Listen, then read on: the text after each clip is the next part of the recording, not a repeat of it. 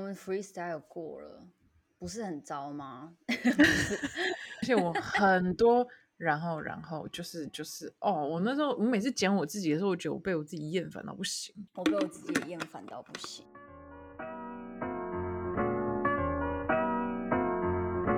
Hey, how are you, witches? This is Ladylike, Some Women's Voices podcast. 欢迎来到 Ladylike，关于一些女人的频道。我们会讨论我们生活中遇见的议题，透过女性视野、彼此的对话，跟大家分享我们个人的观点。我是 Shine，我在蒙彼里埃，天气晴。Tammy，我在鹿特丹，天气晴，太热。哇，睽违一年，我回来法国了，好久哦。对啊，感觉怎么样？反向文化冲击 again，真的是一直来回冲击耶。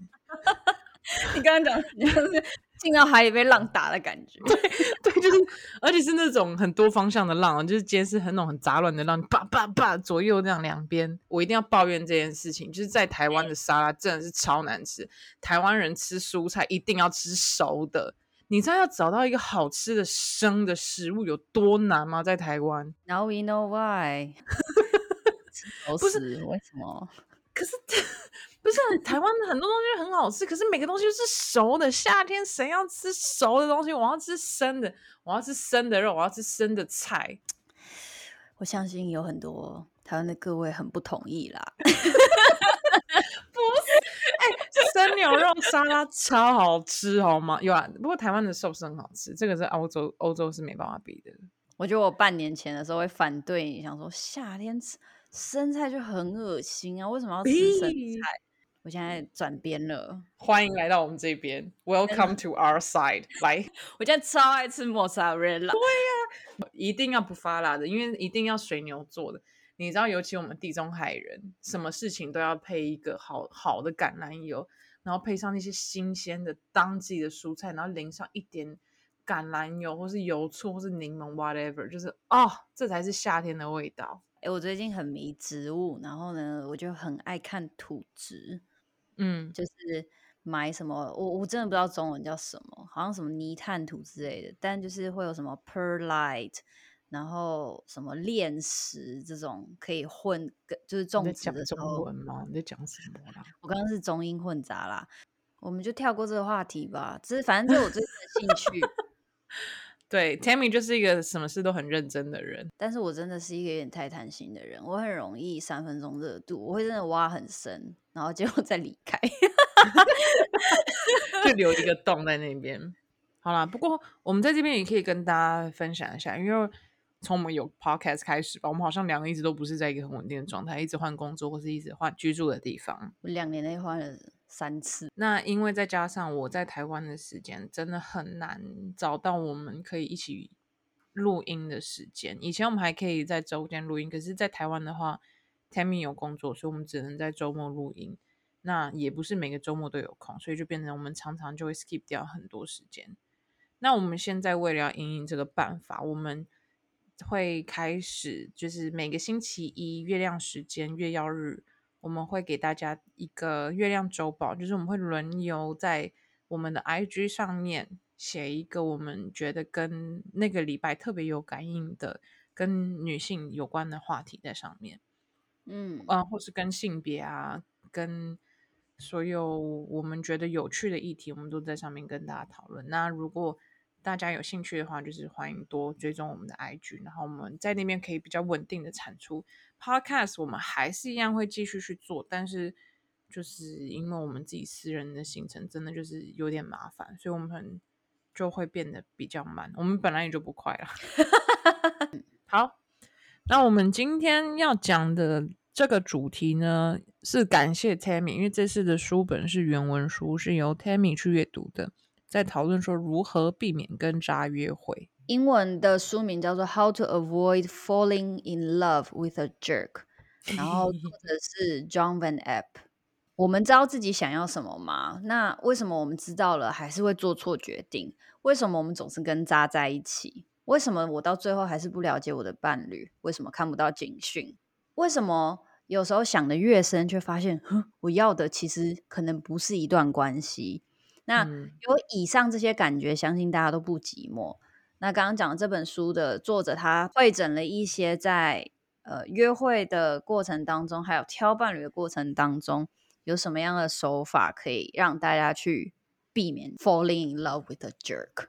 对，所以意思就是我们在这一集会跟大家分享一些恋爱的实用小守则，可以让大家在未来的关系或是在你现任的关系可以去省思，然后并且诚实的去思考，说这是不是你真的适合你的对象？嗯，可能学生时代吧，比如说谁谁谁，你可能在感情里面做了蠢事，然后就觉得说身边所有的人都可以看到。你们关系的问题，可是就是你那位朋友不行，嗯，然后直到你有一天谈了一个恋爱，然后你就是那个笨蛋，大家都有，大家都有。对，我们在青少年时间，我们可能就已经看过很多偶像剧，我们可能看过很多的影视作品，我们会把很多的恋爱关系浪漫化，然后你会觉得说那是一个很美好的事情，然后直到你在现实上面有各式各样不同的。情况让你验证说，哦，其实事情不是那样。而且，当我们在爱上的时候，我们真的就是会变成笨蛋。在讲《暮光之城》就知道了。哦，好 wrong 哦，《暮光之城》很 wrong，很 wrong，爱是盲目的。爱德华不见了几个月，他就是要待在床，待在房间里面的小椅子看窗外。他是没朋友还是没家人？是不是？其他人都死光了，他就是只想着爱德华离开他几个月。而且爱德华都不会问贝拉的意愿。对啊，他会一直用自己的方式，觉得自己要保护贝。烦哦，爱德华，我以前很喜欢爱德华，他曾经是我的理想型。真的哦。成长，哎、欸，你我闻到一点 judge 在里面哦。我长大了好吗？我现在长大了，不要这样。没有没有，我们都接受了。嗯，有我们已经 involved 了，就已经成长了。当我们判断对象的时候，有几个类别是一契合的潜力。你们有共同兴趣吗？不同和相同的地方在哪里？就是简简单来说，就是你们花时间的时候，你要怎么一起花时间？你们是不是一个凹一个凸？这样听起来好北烂。我也是有时候会一直在想说，fit 的这个词中文要怎么讲？可能就是凹凸吧。好啦，你们要怎么凹凸？第二个是感情关系的技术，这个我觉得就是大家不太会看的，还很普遍不会看的是这个人会不会沟通，他会不会处理冲突，他开不开放。冲突管理的能力是什么？解决事情的方式是什么？啊，就大家都没有学习过啊。大部分的华人社会，或是在台湾的社会环境，我们很少会去学习处理情绪、跟处理负面情绪、跟沟通的能力啊。第三个是他和其他关系的模式，他在其他的恋爱关系中的互动怎么样？那他跟、嗯不是恋爱关系的人相处如何？比如说朋友，呃，他会不会就是觉得哦，让朋友等，就是比如说一个小时无所谓啦，无所谓，或者是朋友随口随到啊，不用特别约这种，嗯、就是他或者怎么样会虐猫？对 对 对呀，那爱不爱其他小动物这很重要，他尊不尊重其他的生命？他是不是 puppy kicker？然后第四个是。他的家庭和背景，这听起来有一点 judgmental，但是要表达的意思是，他和父母的感情关系，在他的家庭里面表达亲密的方式是什么？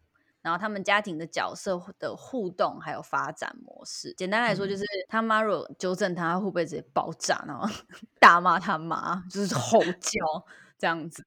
第五个是性格和意识轨迹，这个比较抽象一点，可是这个就是跟我们的 podcast 主题很呃比较有关，像是他对于自己自我觉察的能力，他有没有办法观察到自己对自己了解的成熟度，然后还有心灵健康的照顾，这样跟自己相处啊，跟自己认识自己，你的情绪为什么会有？你比较哪边是你的地雷？你有没有做过这些功课？我觉得都是蛮重要的。前两个相对的比较好发现。就是你，你之前的感情，你的，你看你这个人生气后的样子怎么样？你们有没有共同的兴趣？这些都是在很早期你都可以就是去发现的。就哎，我跟这个人有共同的兴趣什么？可是像后面三个就是比较隐晦，甚至要可能要出现某一些问题，或是出现一些感情上面的冲突的时候，你才会发现。所以你在早期就是。无脑的阶段的时候，就真的比较容易去忽略这些事情。契合的潜力和感情关系的技术，这两种都是你可以在交友软体的 profile 上面人家可以写的。对对，我喜欢冲浪，我喜欢跟老虎拍照，还有在 Machu Picchu 上面拍照。我是哪种人？就是喜欢 crowd，very socialized，outgoing。后面三个比较不好察觉嘛。我们有时候在冲昏头的时候，就是爱很盲目的时候，我们会有一些想法。就为什么我们会盲目？嗯、就这个时候脑中里的句子大多都会是啊，事情应应该会改善吧，或是那种啊，啊没关系，可能我会不会让他改变这个事情？我爱他会改变他。嗯，Love can conquer everything。作者把这种状况称作为心灵的知识缺乏。Oops，好恶毒哦。但是他的意思就是说，因为会这么相信，觉得说啊，我的事情应该会改善，爱他应该就够了吧？是对于自己心所想要的东西缺乏理解，对于你身周围的人事物有一个过度浪漫的想象。当这样的情况出现在电视节目上的时候，我们其实会觉得蛮好笑的嘛，就是说啊，怎么会有一个角色啊，那个人怎么那么烂？但是他还一直跟他约会，但是在现实生活看的时候就很不好笑，特别是当你有着一连串的感情，都觉得。每个都是真爱，结果没有一个是。这种时候就笑了。啊，既然谈感情是一件那么难的事情，为什么我们从来没有在学校或是在家人告诉我们说该怎么去谈，或是应该要有一个系统性的去告诉我们说要如何去交对象？作者是因为这样的想法而开始做了这个研究，他想要做一个爱的统计学，或是爱的一个学习基础 one o one 概论这样子。嗯。在不同的文化国家里面，通常我们对于婚姻都有一个想象，一个计划。那这个计划，它的它在在 planning 的过程中，它是包含着你的家人、你的婚姻、你的社群、你的团体是怎么样去 coping，怎么样去处理这个两个家庭的结合。几乎每一个文化里面，我们都可以看到安排婚姻，就是相亲或是附由。第三方来决定你结婚的对象的这种事情，那这种安排的婚姻里面都包含着一种类似像是外在条件的滤镜，可能这个人的身家背景、他的条件、长相、个性、经济条件或是政治等等的来去决定。所以在过去安排的婚姻可以用理性思考、用脑想。来决定这件事情，这个跟之前讲过如何找到爱的那一集有类似的观点，就是在前几个世纪，计划的婚姻和计划的伴侣关系开始慢慢的被 romantic 罗曼的爱的关系所取代，就是我们所谓的自由恋爱。所以呢，计划婚姻开始慢慢的被抛在脑后。在一九零零年代的时候，自由恋爱是一个很新颖的概念。然后在二十世纪的时候，嗯，romantic 每一个人想的都是 romantic，就是 简单来说。有点像是用脑想的反面是，就是用心感受，很抽象。那在这样不同的爱情潮流发展出来之后呢，有很多社会学家开始辩论，但是他们都有同样的理论，他们会觉得追随心和用脑想这两件事情是不能共存的，就是他们在谈的时候，这两件事情几乎都会是对立的。好好哲学的问题哦，可可是这个是嗯蛮普遍的现象。嗯当我们大家在想说啊，你就是你就是要用心去感受啊，然后这个时候就会突然好像反面的意思就是在跟你讲说，你不需要多想，你去你就冲吧，想太多你就无法爱，就是爱上就要勇敢去追。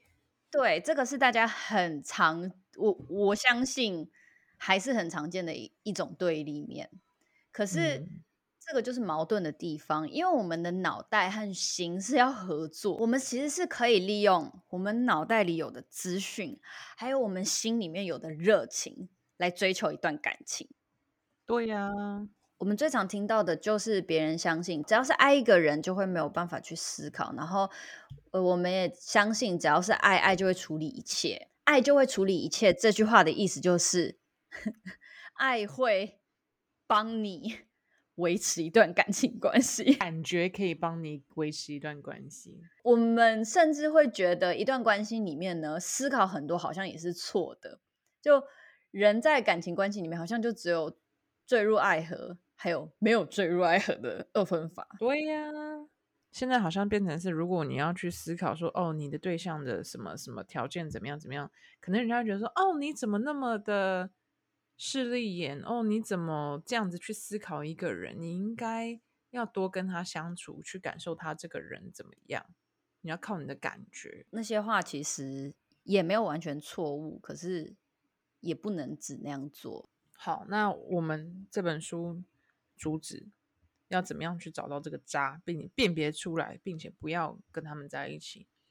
他在英文这本书用的英文是 jerk，我们中文要去翻的话，应该就是翻成渣，就是不管是渣男、渣女或是渣 non-binary，一个人被当成渣，不是因为他做了一两件烂事就会发生的。谁一定或或多或少，我们都会做过一些错事嘛，但是。好在是某一些状况会让我们改变，或是会让我们改善。呃，我们说过的愧疚感，当我们感觉到一些事情的时候，我们可能会改变。我们会根据别人所给予我们的反应，去决定我们要不要有所改变。没错，这就是我们学习的过程。所以有时候我们其实会做不好的事情，这就是。正常，有时候会做一些烂事，就是在状况不好的时候。对啊，就啊，你做了这几件错事，你一定是渣。而是说，当一个人他一直在持续的做一些错误的事情，然后当别人告诉他说这样我不舒服，你这样做是不对，那他看到别人对他的反应还是一样，继续去坚持，继续做这些伤人的事情，那我们这时候我们就可能考虑说，哦，你怪怪的，对，你怪怪，对，那这种人他要。某一天真的能决定说哦，我要洗心革面、浪子回头的话，他可能人生必须要发生一个重大变故，让他当头棒喝一次。不然他一直不改变，他的人生还是这样继续下去。那他为什么？他这次他为什么突然为了你改变？另外一方面，我觉得大家也可以拿这样的标准看自己了，因为我们有时候也会蛮蛮渣的。对，接下来几个是比较常见。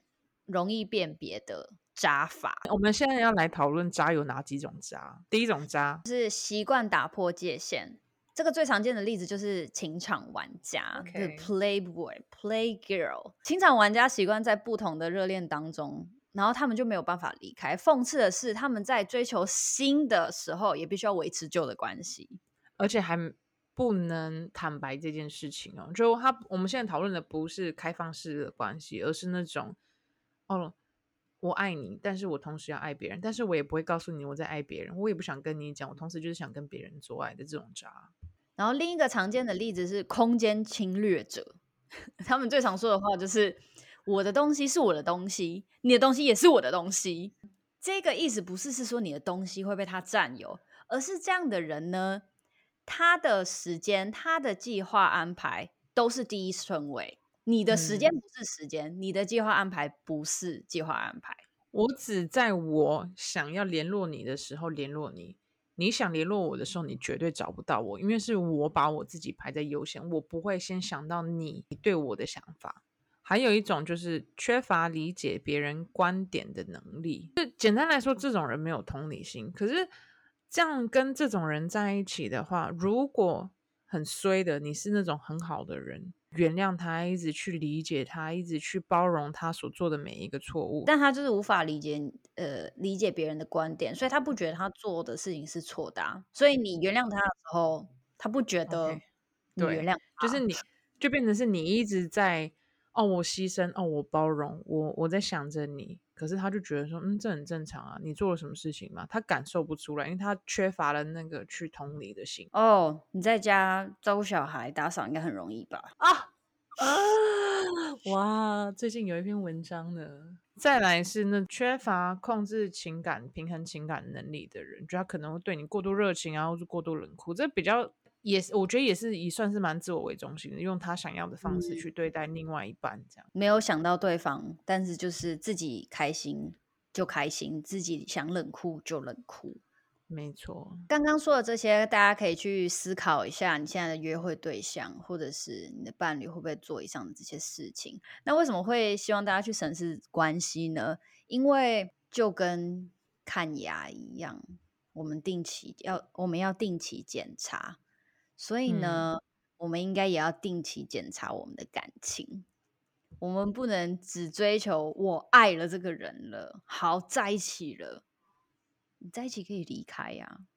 对呀，现在单身的也可以去回头省思自己过去在面对关系的时候是什么样的状态。不能着迷于将爱称作浪漫的病毒，然后你说啊，这个这个病毒很好哦，咳嗽不是咳嗽，无所谓啊，算了吧。请大家一起来画一张图，你先画一条横线，留一点空间，然后画出五个直线，像是画一个直条的图表，然后并且在每一个直线下面写着了解、信任、依赖、承诺跟信。他们分别代表的是你对于他的了解，你对于这个人的信赖，呃，你有哪些感情主要需要依赖这个人，跟这个人的情感投入有多少共识，所以是承诺嘛？嗯、还有呢，你看这个人的化学作用，还有荷尔蒙，性，就是把一个人，把一段关系里面，呃，蛮重要的五种特质分别抓出来，一条一条去看。一个好的关系会是怎么样？就是很平均。你对这个人如果了解没有很多，但是你却很信任他，这个时候你在图表上面呢，信任就会很高嘛，了解就会很低。你怎么会去信任一个你不是很了解的人呢？对，如果你对这个人很依赖，但是呢，信任很少，这样听起来很可怕，这样听起来超可怕的。你怎么会去信任一个你？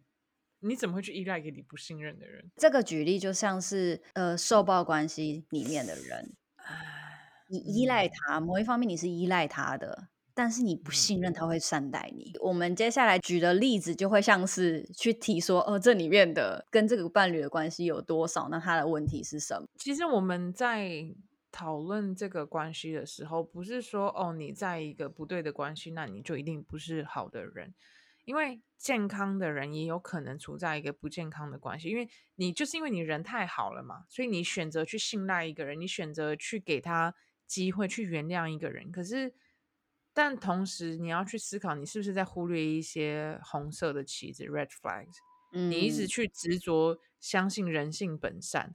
因为你有一个这个这份善良，你会卡在一个不健康的关系太久。我们在这边讨论是希望说，大家可以有一个更敏锐的眼睛去看待你现在处的这段关系，或是你之前的关系。我之前有一段感情是如此，就是我也有、呃、依赖多过于信赖。我我不信任这个人。呃，我交往的对象当时他酗酒，所以是真的很可怕。然后我。非常感情上面非常依赖这个人，真的选择离开的时候，是因为别人帮我看到我不需要依赖，所以我才会选择离开。就有点像我们在智商的过程吧。我们在处理我们现任的关系的时候，同时其实也会去过醒思过去自己是不是在原生家庭里面有受过伤，或是曾经。有没有一些需要去处理的问题？那在这个过程中，如果你发现嗯有一些问题，那就去处理。因为一个不健康的心态，就会比较容易产生不健康的需求，或是过度的依赖啊，过度的依附去一个人。嗯，会有不健康的指责。也许对方没接你电话的时候，他可能就是很忙。可是你以前有过，比如不接电话的时候，你被劈腿过好了。那这个人不接电话的时候，你就会觉得你一定做了什么，然后你也会觉得自己怕被背叛，所以你就会开始要求对方一定都要接电话。你也没办法好好的去享受一段快乐的关系，充满爱的关系。嗯，嗯，我们每个人在感情中都想要被爱，我们都想要当公主，想要当王子，被捧在手掌心一样。可是，如果这种事情就是我们在爱情里面受到一些滋润、受到一些关爱都很正常。可是，如果太过极端的要求的话，就会变成过度的依赖。那我们在感情里面也都会给予，就是我也希望我爱的人变成今天因为我而变成小王子、小公主。可是，如果太过极端的话，对一个人予取予求，那你就会变成产生一些依存的关系。如果我们无条件相信人的话，那其实就是一个很危险的事情。我们都需要，我们在认识一个新的人的时候，或是一个新的关系的时候，我们都需要观察测试。诶，这个人我可不可以信任他？但一个人如果一直无法停止不停的测试的时候，就没关系。我你之前伤过我的心，我再给你一次机会，我再给你一次机会的话，那其实就是一种偏执。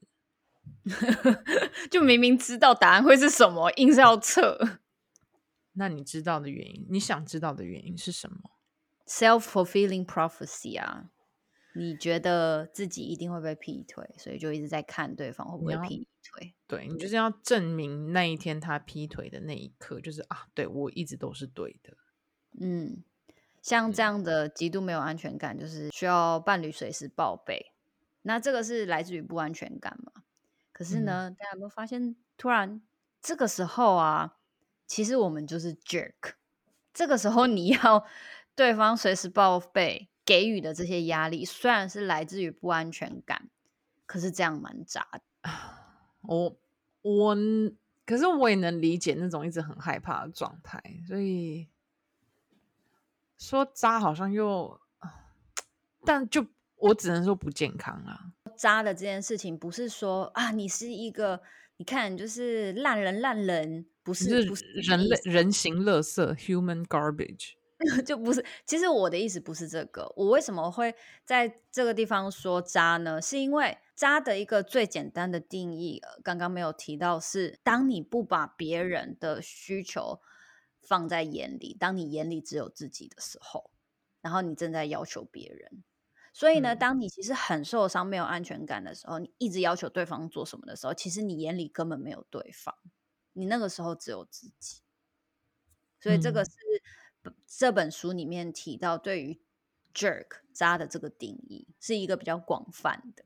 我们如果在感情里面需要改变的话，我们是需要必应适感的，嗯、就是为什么说。嗯哦，一直要别人打电话这件事情其实是错的，就是因为我们要观察自己，我们要有观察自己的能力。有些人在关系中的时候非常防备，就朋友提出的任何意见，他们都会觉得 你你指责我所做的选择，也会因为非常有防备心，所以不会给自己练习的机会，会觉得啊，我只要听朋友意见的话，我可能就是犯错了。那这样的话，你在感情关系里面进步的空间就会非常有限，因为因为怕自己做错的选择。所以说，我们要怎么知道自己不是渣？我们要怎么知道说我其实不是一个这么坏的人？那就是时间。我们有没有在感情关系里面，在谈的时候呢，一步一步的帮助自己，让自己成为一个更适合跟别人相处的人？嗯、更容易自我观察，更容易呃善待别人。这是需要一个长期的努力的。不是说、嗯、啊，你只要辨别别人是渣，你就可以有好的关系。没有，就是 你必须要可以自我观察。我觉得时间是一个蛮可以去证明改变的一个机会，因为你看嘛，有时候不是有一段有一些关系里面，你抓到一个人一直重复的劈腿，然后你就说我不行，我要分手。然后这个时候他会非常的诚恳。含着泪看着你，跟你求说：“宝贝，对不起，我真的不会再犯，我再也不敢了。”他说的这些话的时候，他其实很真诚，超真诚的。你就觉得说：“好，那没关系，我再给你一次机会。”为什么？因为他害怕失去。可是，那这个是这个失去是一种恐惧，让他觉得说他一定要，他会有一个不得不去改变的一种动动力。可是，一旦太害怕了。可是你一旦复合的时候，那个恐惧消失了哦，因为我现在知道你是一个可以很稳定爱我的人，那这个人他又会恢复成原状了。所以就是为什么会一直这样子重复重复，一直一样的故事，我们都会相信说啊，可能这个人他呃哪一天不知道出了车祸或者什么重大事故，可以改变他的心，那他就觉得说。嗯，对啊，呃，我在这么危险的过程中，我才想到说你就是那个生命中重要的人，我必须好好把握你。可是说实在话，谁天天发生车祸？这种重大，对呀，就这种重大的变故是极少数人会发生，而且那是真的很电影里面会出现的。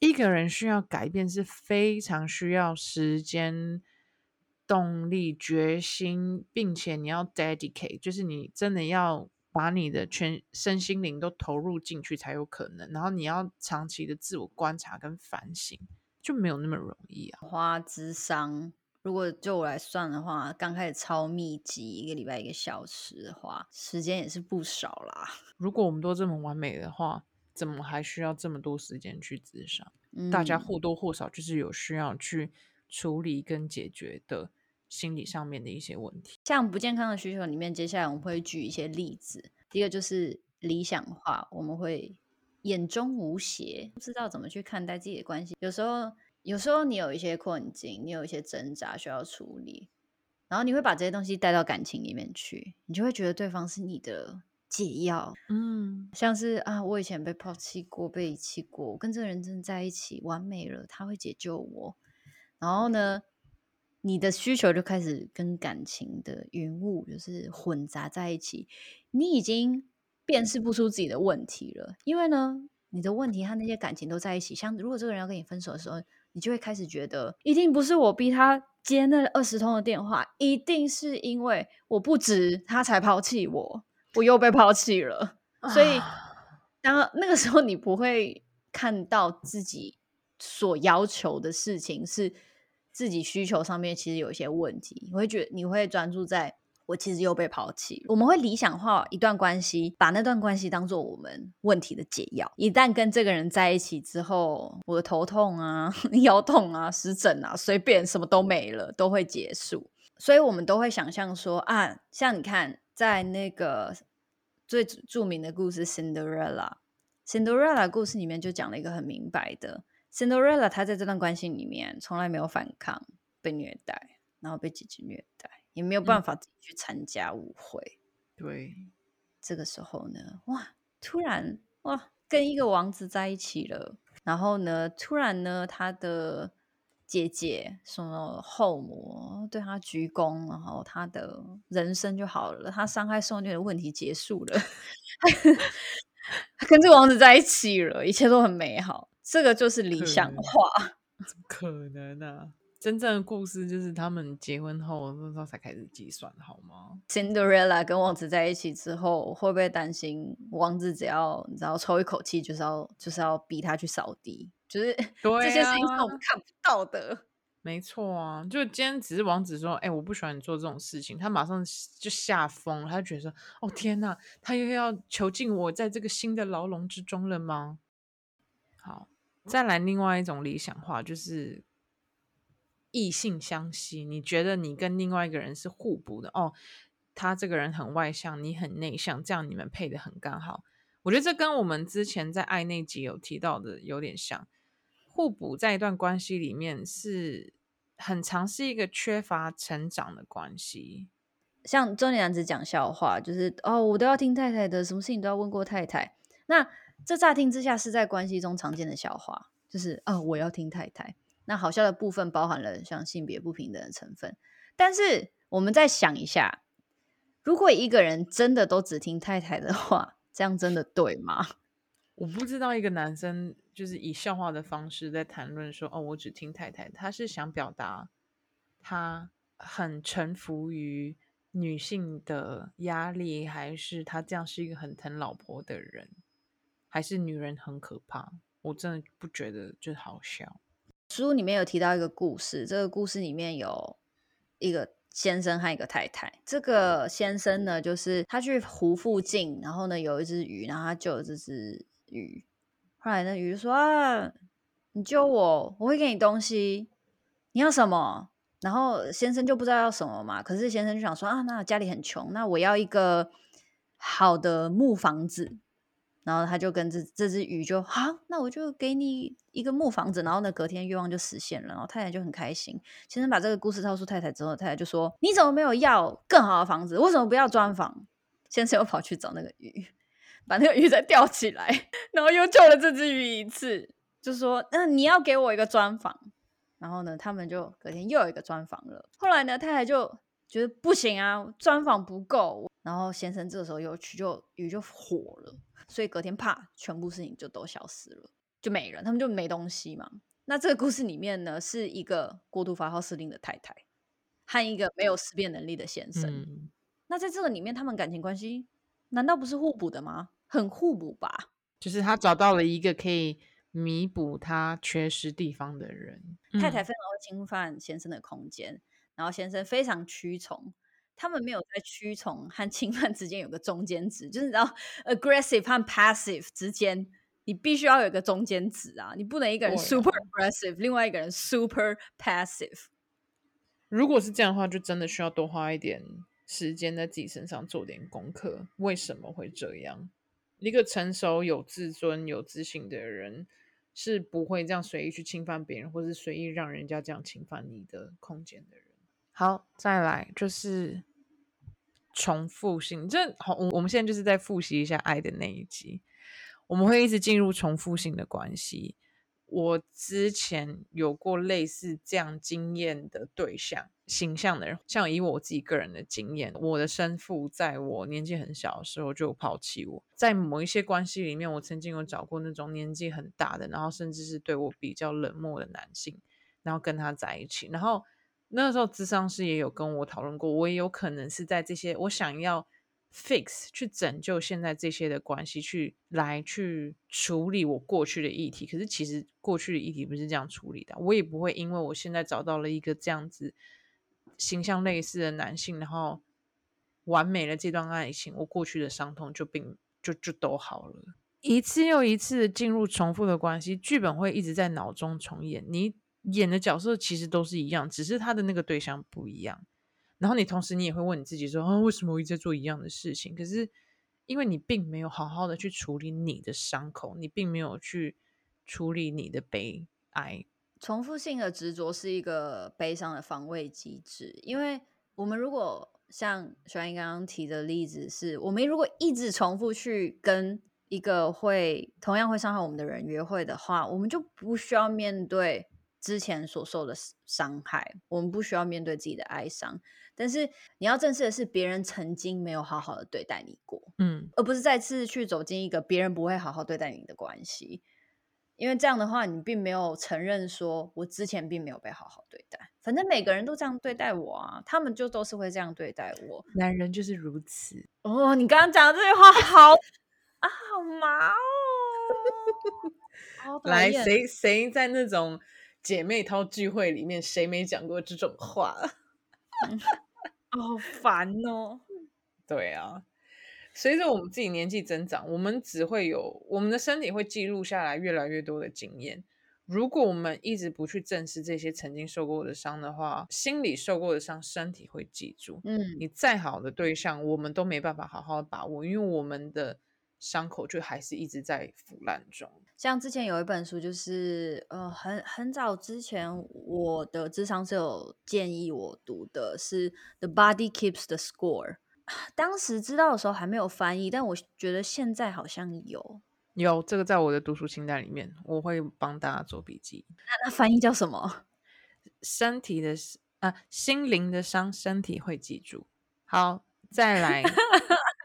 这个不就是刚刚讲的爱德华吗？对啊，第三种来路，第三种理想化的类型，只有我能拯救那头野兽，那只吸血鬼。哟啊 啊！我之前在网络上看到有个 meme，是一个恶魔，然后呢，他抱着一个女生，然后那女女生就是抬头看那个恶魔，然后那个女生有长得很像天使，这样有翅膀。然后呢，okay, 金头发下面哎，C C，下面就写了一句：“善良的女人可以拯救一个恶魔的心。”的 浪子会回头，是因为爱上了那一个女人。斗鱼啦，斗鱼啦！我看到有人回复说：“你需要是智商是，不是女人。”反正爱德华故事大家也都很，大家都很熟悉。所以这种这类的心情，大家应该也都知道，就是你总是会有一种天真的想象，说这个对象会因为我而变得更好，他会因为我而留下来，我会让一个浪子转身回头看着我。就单说你付出的努力，真的值得吗？时间那么长，反反复复，就算你真的好，你改变这个人，你也变了，他也变了。真的值得去改变一个人吗？就一个人真的能够去去要求自己花下那么多的心力，为了改变一个人，这样对自己，我觉得很不公平。不一定啊，可能就是觉得说，哦，我我在这个过程中得到满满的成就感啊。你说几年过后的成就感嘛？因为他那个人重复性的不改变，那不就是成就感要等很久吗？所以只要他一旦有改变，就是哇，我这五年来的辛苦值得了。哦，好，祝大家好运啊！我自己也不确定，然后我也不知道这个心情是什么。我想起来，我想起来，我突然我想到我前任的时候，我就觉得，嗯，这故事合理了。好，来说说我的前任，就是。我能理解这个心态，因为我那个时候这样子跟他一直耗下去的时候，不是说我想要改变这个人，而是我跟这个人在一起的时候，实在是太快乐、太幸福，好像他可以给我很多的全世界满满的爱。所以当他在忽略我，在对我冷漠的时候，我会有一种啊，因为过去曾经的那些美好，让我觉得这些现在所受的不舒服。我可以忍受，因为说不定我们时间过去久了之后，我们的感情会越来越好，那那些美好就会越来越多，越来越增长。所以我愿意去相信，说我可以去改善我们的关系，因为曾经有过一点美好。那这个就是开心开心程度的表，像以前提过，在感情关系里面开心有没有超过百分之八十？如果没有的话。持续下去会很痛苦。如果都只有一半一半的话，其实蛮辛苦的。就是要回馈啊，就是你，嗯，当你是一个对于感情很渴望或是很极度匮乏的人的时候，通常你连百分之一给你，你都觉得我要珍惜，因为你不相信你值得更好的人，你不相信有百分之一百的爱情会发生在你身上。嗯，百分之一百的爱情也是一个值得讨论的东西啦。对，那以上就是四种在感情中不健康的需求。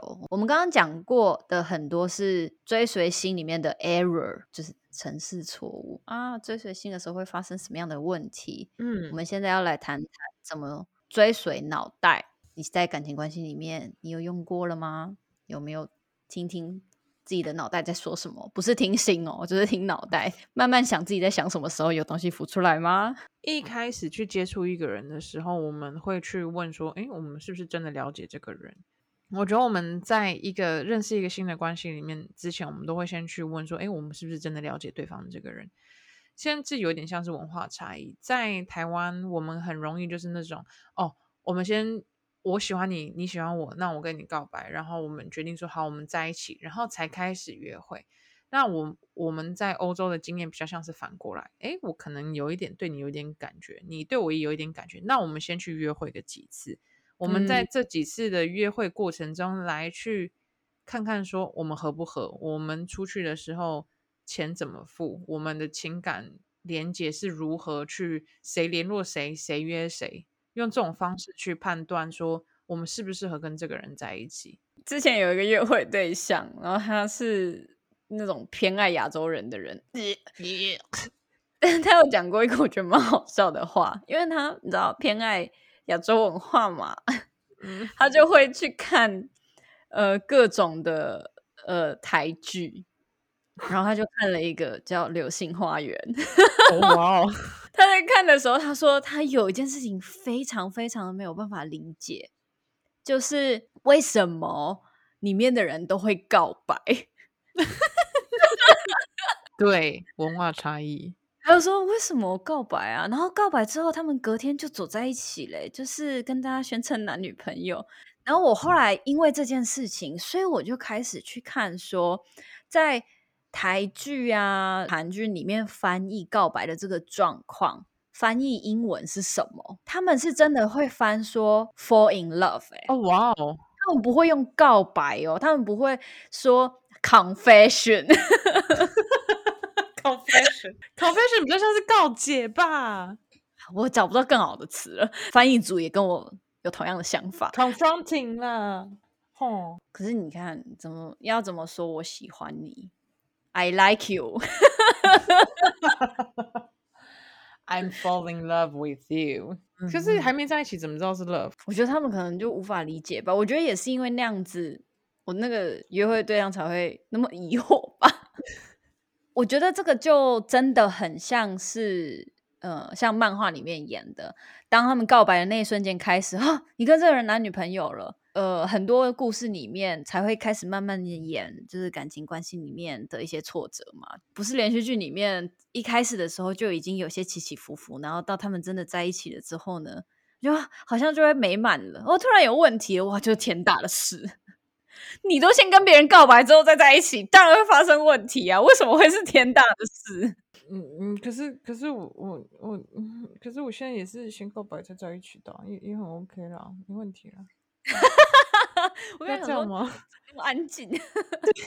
我刚就，嗯，我我，哎呦，不要这样啦。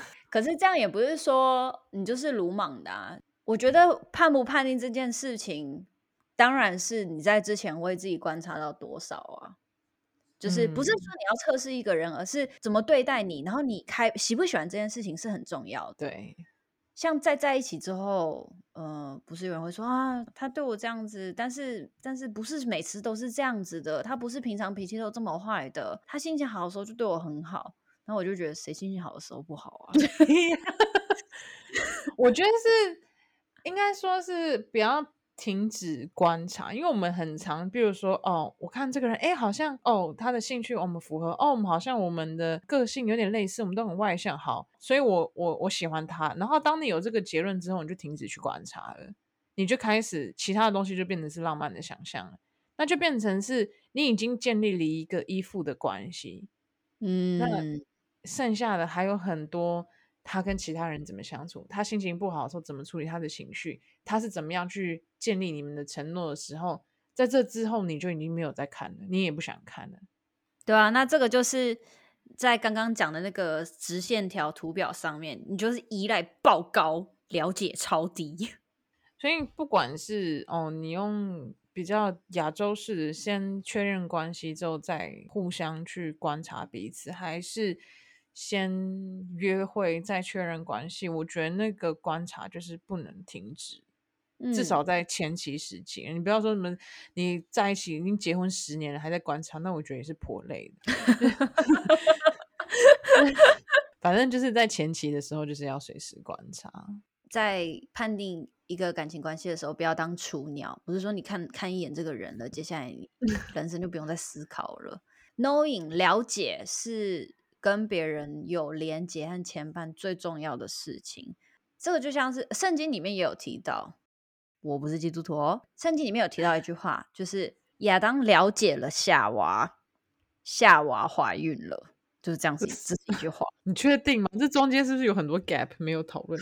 有蛮多 gap 的啦。但是这个说明了一件事情是，呃，当我们跟一个人要有呃强烈牵绊，我们必须要了解他。嗯，意大利有个说法，就是从圣经这边取出来的，knowing someone in a way like Bible，就是你用圣经的方式去了解对方，哦、就是你们做爱了，好，好解哦。就我在讨论做爱，你在跟我讲什么圣经？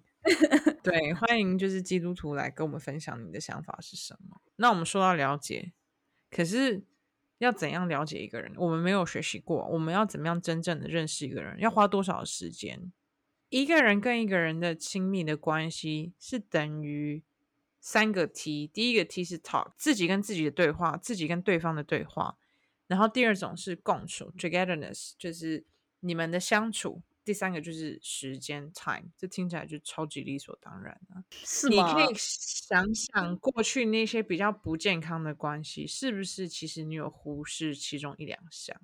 我觉得两个人与自己对话。这点我就会蛮常忽视的，因为我在亲密感上其实就有一点问题了，就是我跟朋友的关系上面有这个问题，因为他当时在给我一些比较犀利的意见，然后他跟我讲说，嗯，我这样跟你讲，如果你介意，你可以跟我说，然后我就会觉得这个很重要，所以你讲没关系，就是我不介意。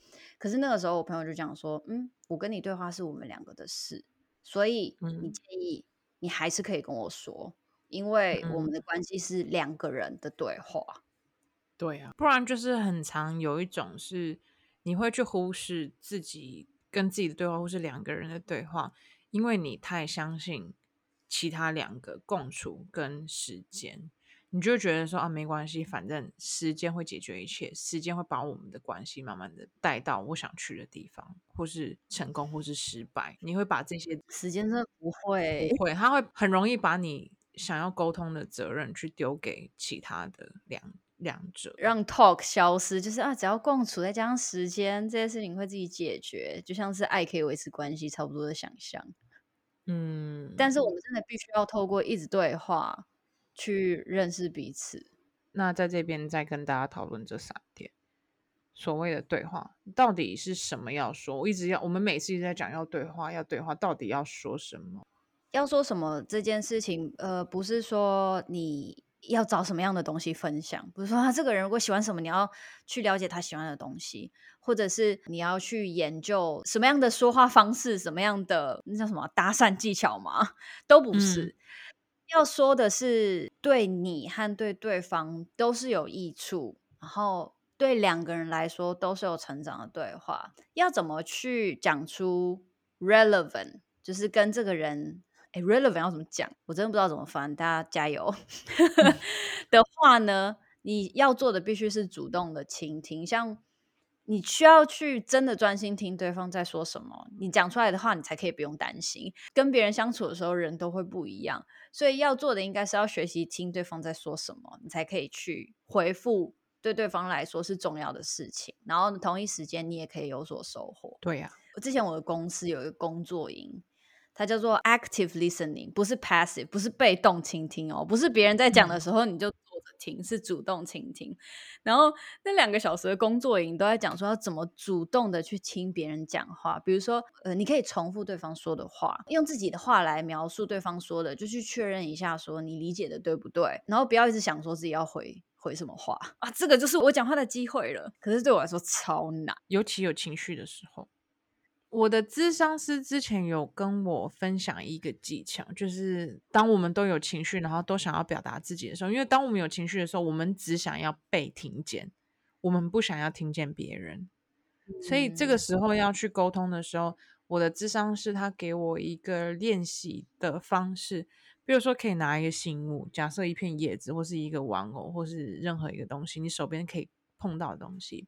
我们在讲一件事情，在处理我们的情绪。那这个时候，只有拿到叶子的人可以讲话。比如说，好，我现在在跟 Tammy 谈论，叶子在我手上，我跟 Tammy 讲说这件事情对我的影响是什么什么什么什么什么什么。然后等到我确认我讲完的时候，我再把叶子传给对方 Tammy。那 Tammy 拿到叶子之后，第一件事情是你要先重复我刚刚讲的话，并且你要。确认说，哎，那这样我的重复对不对？如果我说对的时候，代表说，嗯，他完全听的是我想我要告诉他的版本。这个时候，他才可以回复我说，哦，那我的想法是怎样怎样怎样怎样怎样，就是用这种方式来去提醒大家说，听见别人的声音，然后并且也讲到自己想讲的话。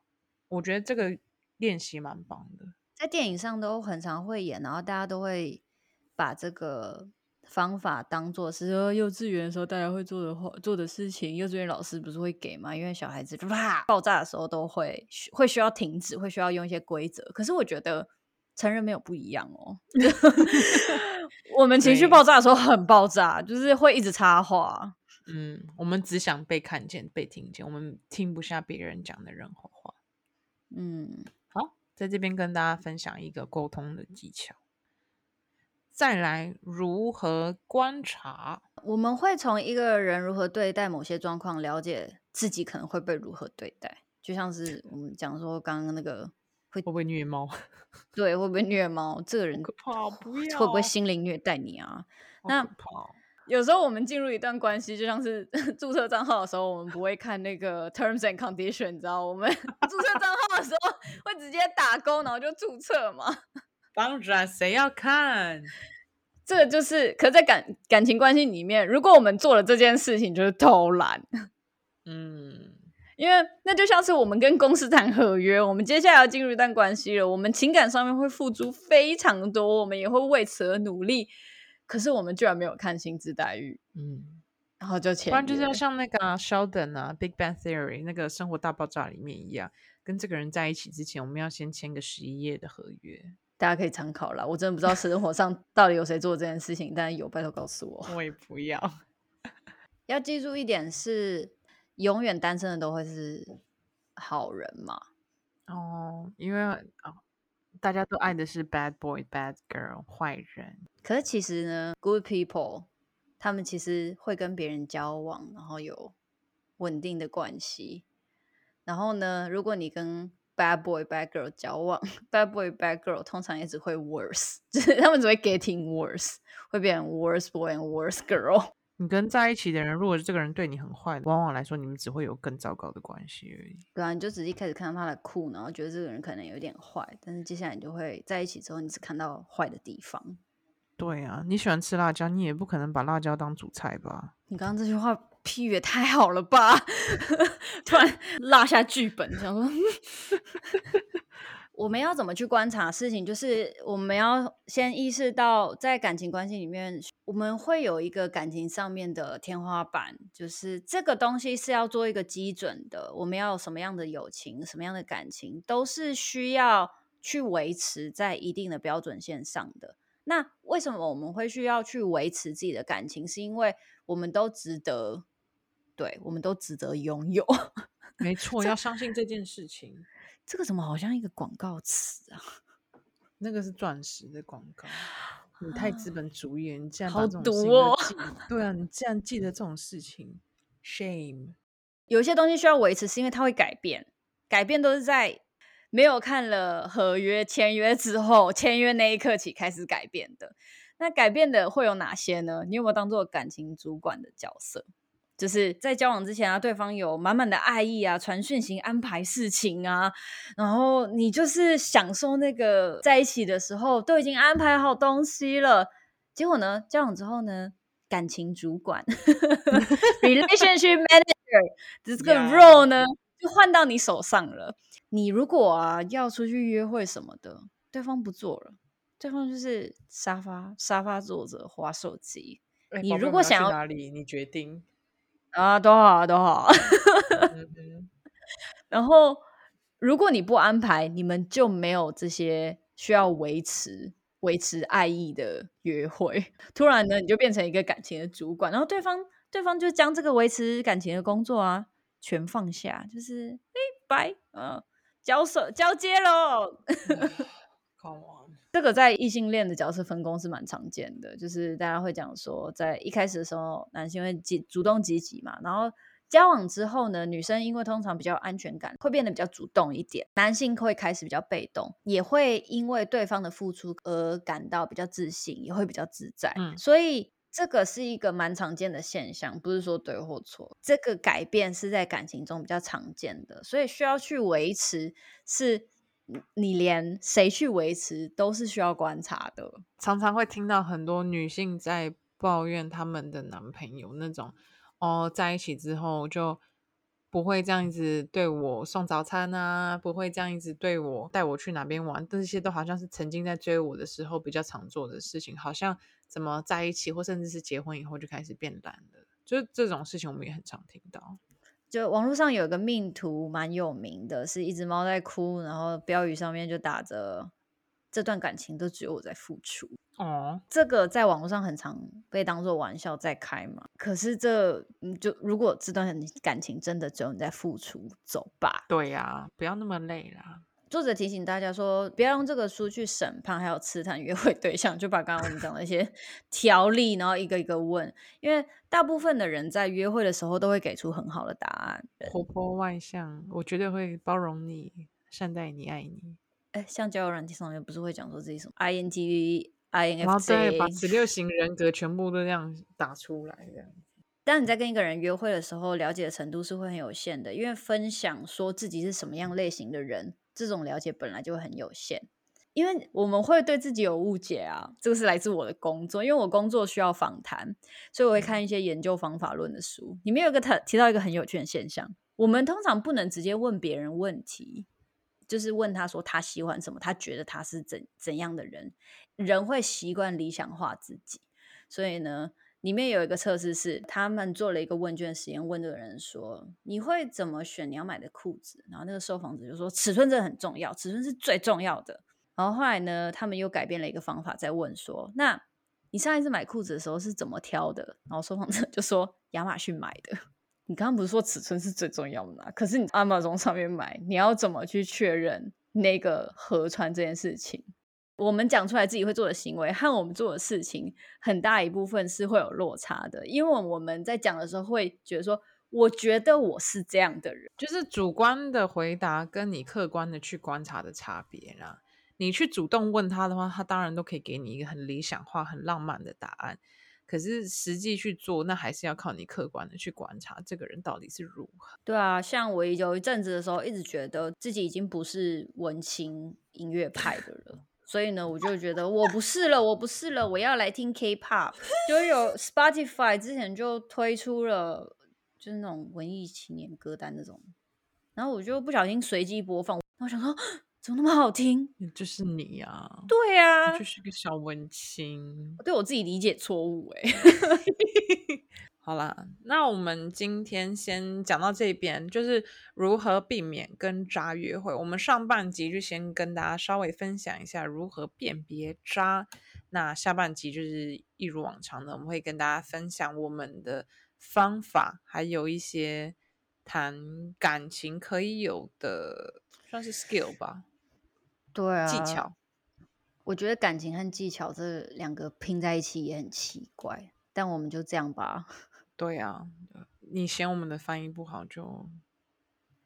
小英今天看我的稿真的很辛苦，我是 英。哎、欸，你中文的表达能力、主词、受词什么都有点奇怪呢。对啊，我现在在打字的时候真的哇，我现在在讲话都知道自己中文变很差。对啊，用英文的逻辑讲中文，那这故事也告诉我们，就试着多更新一点吧。为为了我的中文能力吗？辛苦大家了，好牵强哦。好，就蹲在这边，那我们就下集见喽，拜拜。